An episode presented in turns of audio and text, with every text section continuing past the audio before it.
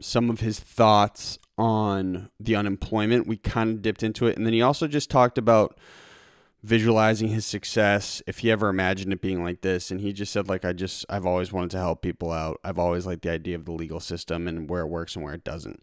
And so again it's a quick 18 to 22 minute micro episode. We'll call it joe kennedy iii's micro golden hour. And i'm working with his team now to hopefully reschedule something long form that's not rushed. So i apologize part of the growth man part of the grind trying to document everything happening and uh i'll love you enjoy. And thank you to the research squad for being patient on this one. I know you guys were pumped about this, and I'm sorry it didn't exactly happen the way you wanted it to. All right, I'll talk to you guys soon. Peace. Golden Deer Productions. Golden Deer. Oh, oh, wait, was that not it? Hey, enter. Just you, you forgot to enter. Hello, hello, hello. You there? Joe. Hello? Hey, you there? I'm I'm here, man. How are you?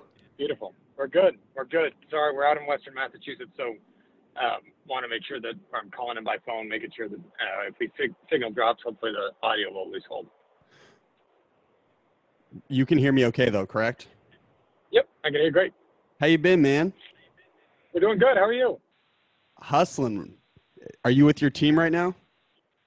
Yeah, we're um, out in uh, in Western Massachusetts. We just uh, we're in well, we just passed through Stockbridge a little while ago. Uh, off to the next stop. So got out left Boston about five forty-five or so this morning, and um, get back at about ten o'clock tonight. So a good campaign day. Okay, real quick question. I mean, real quick to start this off, can you give a quick synopsis of who you are and what you do? It's what we do for most episodes. Uh, my name is Joe Kennedy. I'm a member of Congress from the 4th District of Massachusetts, and I am a candidate for U.S. Senate. So, listen, what has your day to day been like the past like two months? Are, are you like running on four hours of sleep, five, five hours of sleep? uh, there's not a, a, ton of sleep at the moment. It's a, um, but look, we're 29 days out from uh, an election, and actually an election that starts later this week. Uh, as you know, the um, because of the um, pandemic, we have um, Massachusetts pass vote by mail, and so those ballots are going to get mailed out this week and so votes will start getting counted for this election this week. And so this is um, this is a month long election, so it's a month long sprint. And yeah, it means things are busy, uh, and uh, you got about 45 hours of work you got to fit into a 24 hour day. So not a not as much sleep but, um, on the schedule as as one might uh, hope, but certainly uh, not unexpected. And uh, doing exactly what uh, we should be doing, which is running hard to the finish line, and excited for what this means, so that we can actually get out there and uh, make the case for folks um, in the way that we should have been doing months ago, but obviously uh, COVID 19 prevented. Well, do you feel like you're at the point with such little sleep that you can still make effective decisions, or are you just kind of riding on adrenaline right now? yeah, no, we can uh, listen. The, um, certainly can still make effective decisions, and and it's um, I mean not a lot of sleep, but candidly, I, I, didn't get a whole lot of sleep before this thing either, and I got two little kids, so for a while there, you got none. So we're doing just fine. Um, but the days are busy, as they should be, right? It's the final throes of a U.S. Senate race. If you're if you wanted to sleep eight hours, you don't get into this race, right? Or, or any race, or or public office to begin with. That doesn't happen. You're a true alpha male, baby. Let's go. so it goes, man. Right? That that's uh, I mean that's that's what you sign up for, and and again, if you're not willing to put that work in, then don't run for United States Senate. I totally agree. And question, what's the team fueling you on right now? What are you doing for diet? Uh, coffee. A, a lot. Are you, espresso shots in the coffee? Of course, uh, but it's basically uh, it's just it's pretty much pure caffeine. If it's not caffeinated, I don't drink it at this point. Um, but you know, again, so it goes, right? Um, that's what's your uh, look. You're, uh, I'm I believe, obviously, in the power of government to actually make a, difference in people's lives. I believe that we're at a critical time in our country, and I believe that our government's not doing nearly as much as it should. And I believe our current senator isn't doing nearly as much as, as he should. And so, if you want to go out there and prove it, you need to go out there and prove it. And that means you better roll up your sleeves and jump on in and be willing to throw everything you got at it. And listen, I'm willing to throw everything I got at it, right? Whether that's lack of sleep or, or uh, you know, every ounce of effort and energy that I got. We, um, you know, I, I gave up my my seat in the House of Representatives and risked my political career for this because I believe that this time is so critical and, and, and crucial. And So, you know, you're going to throw everything you got at that if, that if that's the case, and I am. Now, question.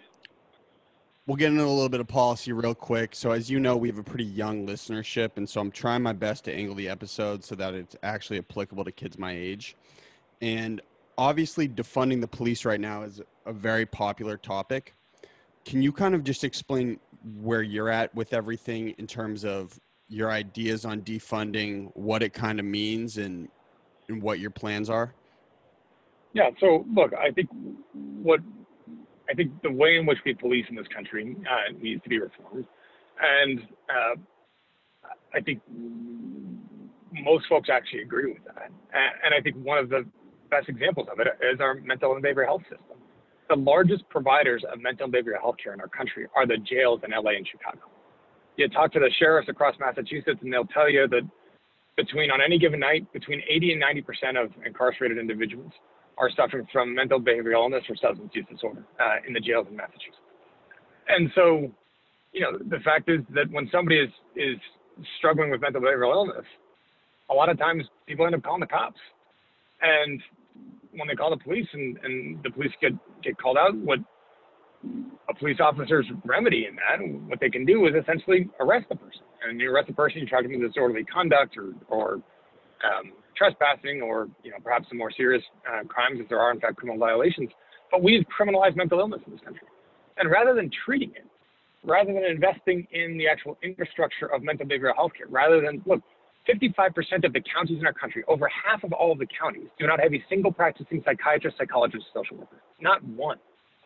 When 20% of Americans will suffer with mental behavioral health issues over the course of their life one in five, almost every, almost one in every family will, will have a mental behavioral, mental or behavioral health issue. And yet most of the counties, we don't have a single person to address it. And so we basically tell our law enforcement officers, hey, you guys solve that problem. And that's a, a massive misallocation of resources that isn't what police officers, they're not social workers, they're not trained to provide professional mental behavioral health care. But the lack of, in fact, investment, sustained systemic investment and strategic investment in mental behavioral health care means that we put that on the shoulders of police officers. And so that's to, not the right place for it to go.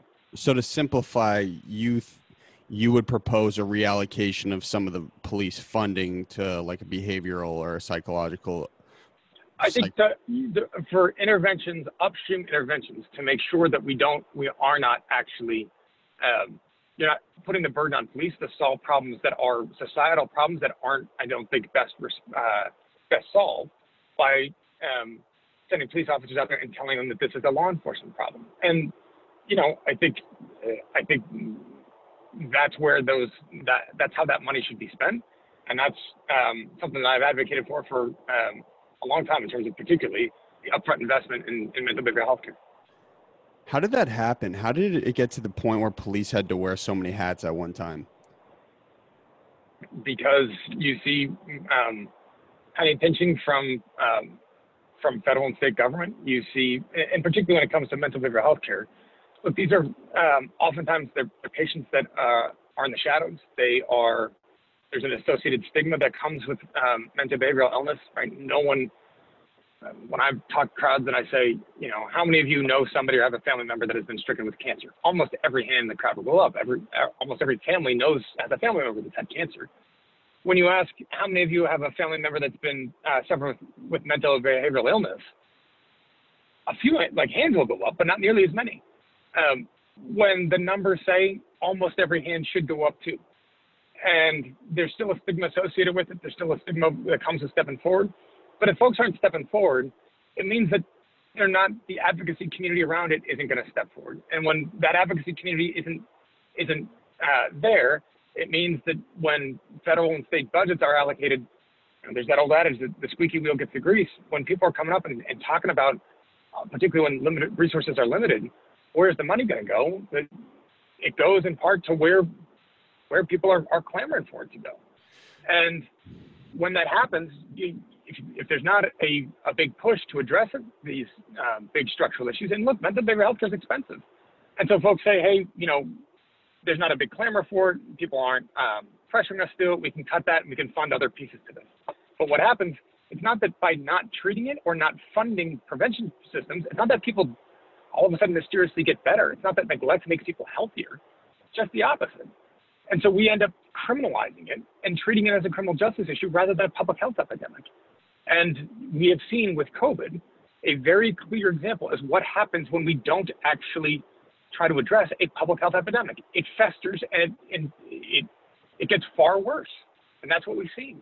And we've asked, you know, our just like we've asked our essential workers and first responders to bear the brunt of a uh, COVID COVID nineteen pandemic. We've asked uh, law enforcement and first responders to bear the, the brunt of a, um, a, a, public health, uh, a mental, a structural mental behavioral health inadequacy, and the results are not surprising. I'm I'm so surprised you can be this eloquent off four hours of sleep, man. You really are a politician. You're born for this, man. Yeah. So, question: Let's say I go I go vote for Joey Buckets, right? September 1st, I show up, say, "Hey, I'm voting for Joe, man. I'm with Joe." What what would people expect your ideal police force to look like? Look, I, I think you've got a, um, from my perspective, right? Look, we, we obviously, we still, you need law enforcement officials, obviously, in, uh, in our communities.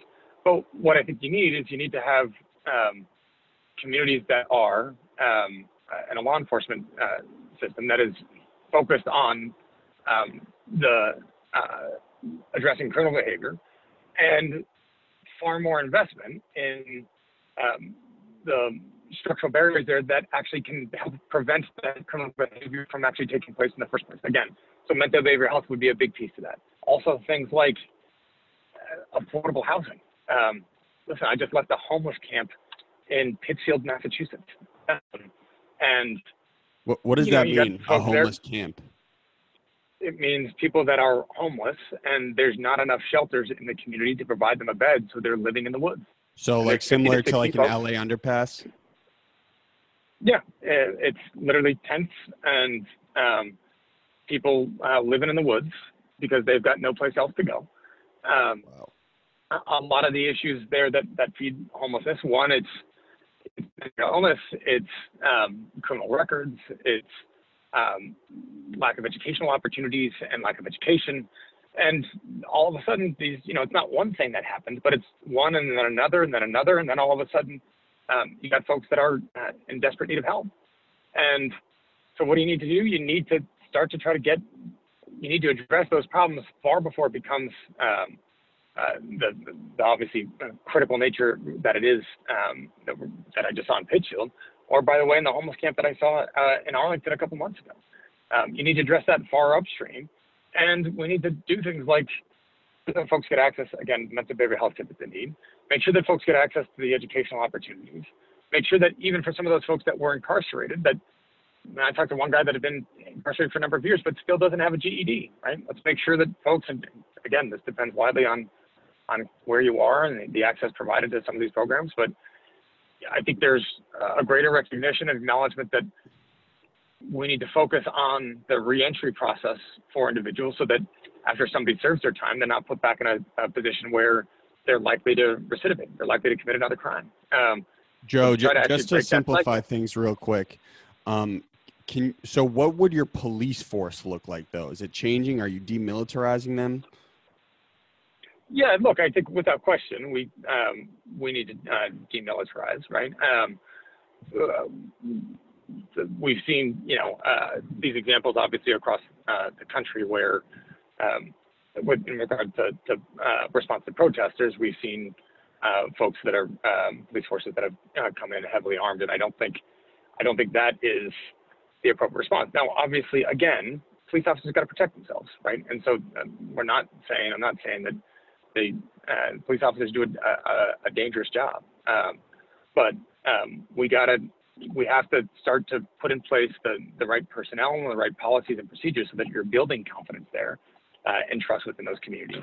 Um, not, um, uh, not with um, uh, programs and allocation of funds that end up leading to um, confrontation and, and challenge. I hear you It's totally left turn curveball here, but when you were growing up, did you always envision yourself like becoming successful at this level? Was it always something you kind of had seen for yourself or? No.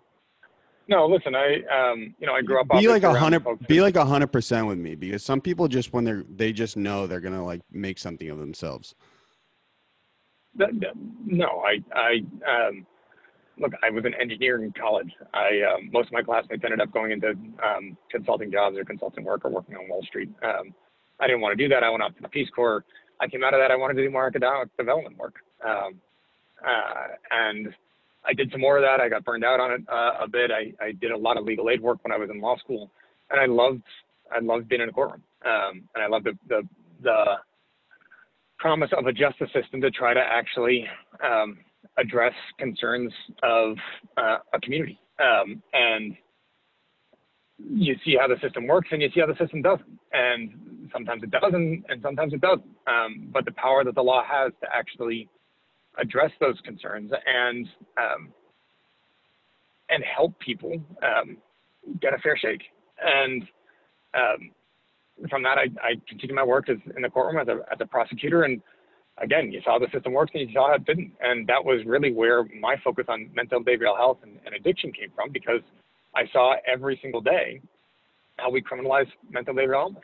Um, and um, that at a certain point, you, you can't, you realize pretty quickly you're not going to prosecute your way out of that problem. You need structural change and you need systemic change. And you need to make sure we're not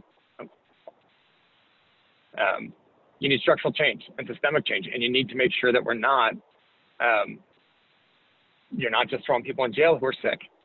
And that's what, um, if you're talking about the structures there, that's laws, and that's what that's what lawmakers are supposed to do. Now, obviously, you're totally driven by giving back to people, and I get that. But there was no seed in your mind growing up. You're like, you know, it'd be really awesome to be a popular politician one day. That was never something that you were into, or like, I would love to see my name in lights type thing.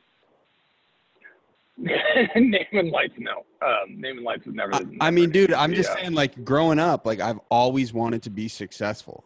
Like, some people just they have a seed in them since a young age.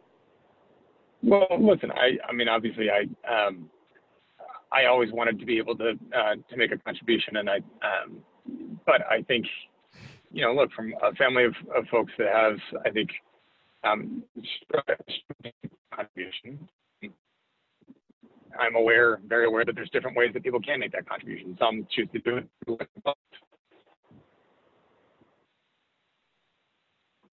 through or to fix one they have a treasury department. Um, um, you know, I, I'm Um, losing you a little bit. You're better now.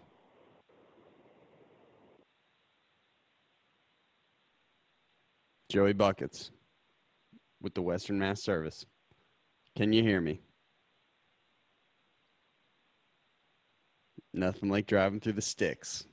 So for all the dead time right now, anybody tuning in? Hey there? guys. Yeah, Joe, can you hear me? yes, we can. Um, sorry, we're uh, again out in Western Massachusetts, so the signal isn't always great. Uh, You're, you're in the sticks, dude. Uh, it is a beautiful day out here, and we're stopping by a place where you get to pick your own blueberries. So how about that? Um, Nice. That's going to be some great the, content um, for the Twitter. there you go. Um, Hey, uh, So- let me just segue because I know we have like we have five minutes, real quick. Um, Yep. So what what's the status of the new stimulus package? I have a lot of friends who have been receiving the unemployment benefits, and some rightfully so. Some are hitting Foot Locker to go buy new Jordans with the 600, which is obviously an abuse of the system. Where are things at, and what do you think we should do right now? Uh, the stimulus package is basically uh, the negotiations are um, are ongoing, but um, they're not nearly as far along as they should be. Look, the House passed a stimulus package literally about two months ago, and Republicans sat on it for last week. Um, we finally got it, and they're not really willing to engage. Um, I just spoke to our leadership a, a moment ago before I um, hopped on this call with you, and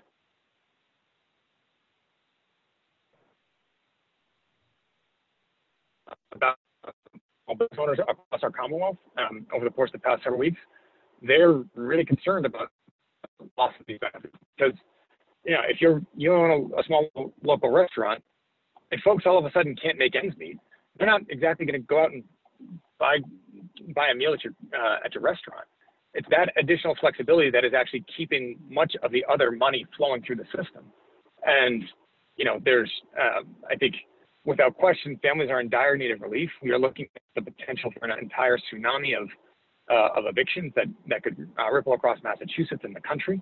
Um, people need help, and we've got to make sure uh, the federal government is the only uh, entity that actually can provide those resources at the moment. We've got to make sure that they get them.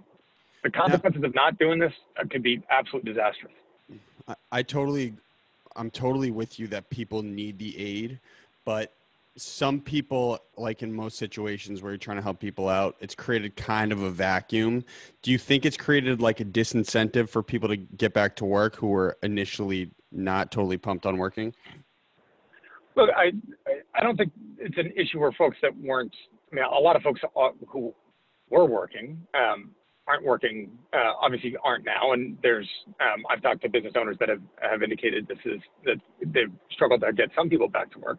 I do think that on the whole, if we look at this from a way to inject money into an economy to keep the economy afloat versus now all of a sudden taking all of that away. Look, when when people can't go back to work, when we're seeing economies and states have to take a step back from reopening because this administration has screwed up the public health response so badly, you take this away, you're going to see economies crater. And if the administration had actually engaged Joey Buckets with the service. Losing you again, man. Joe.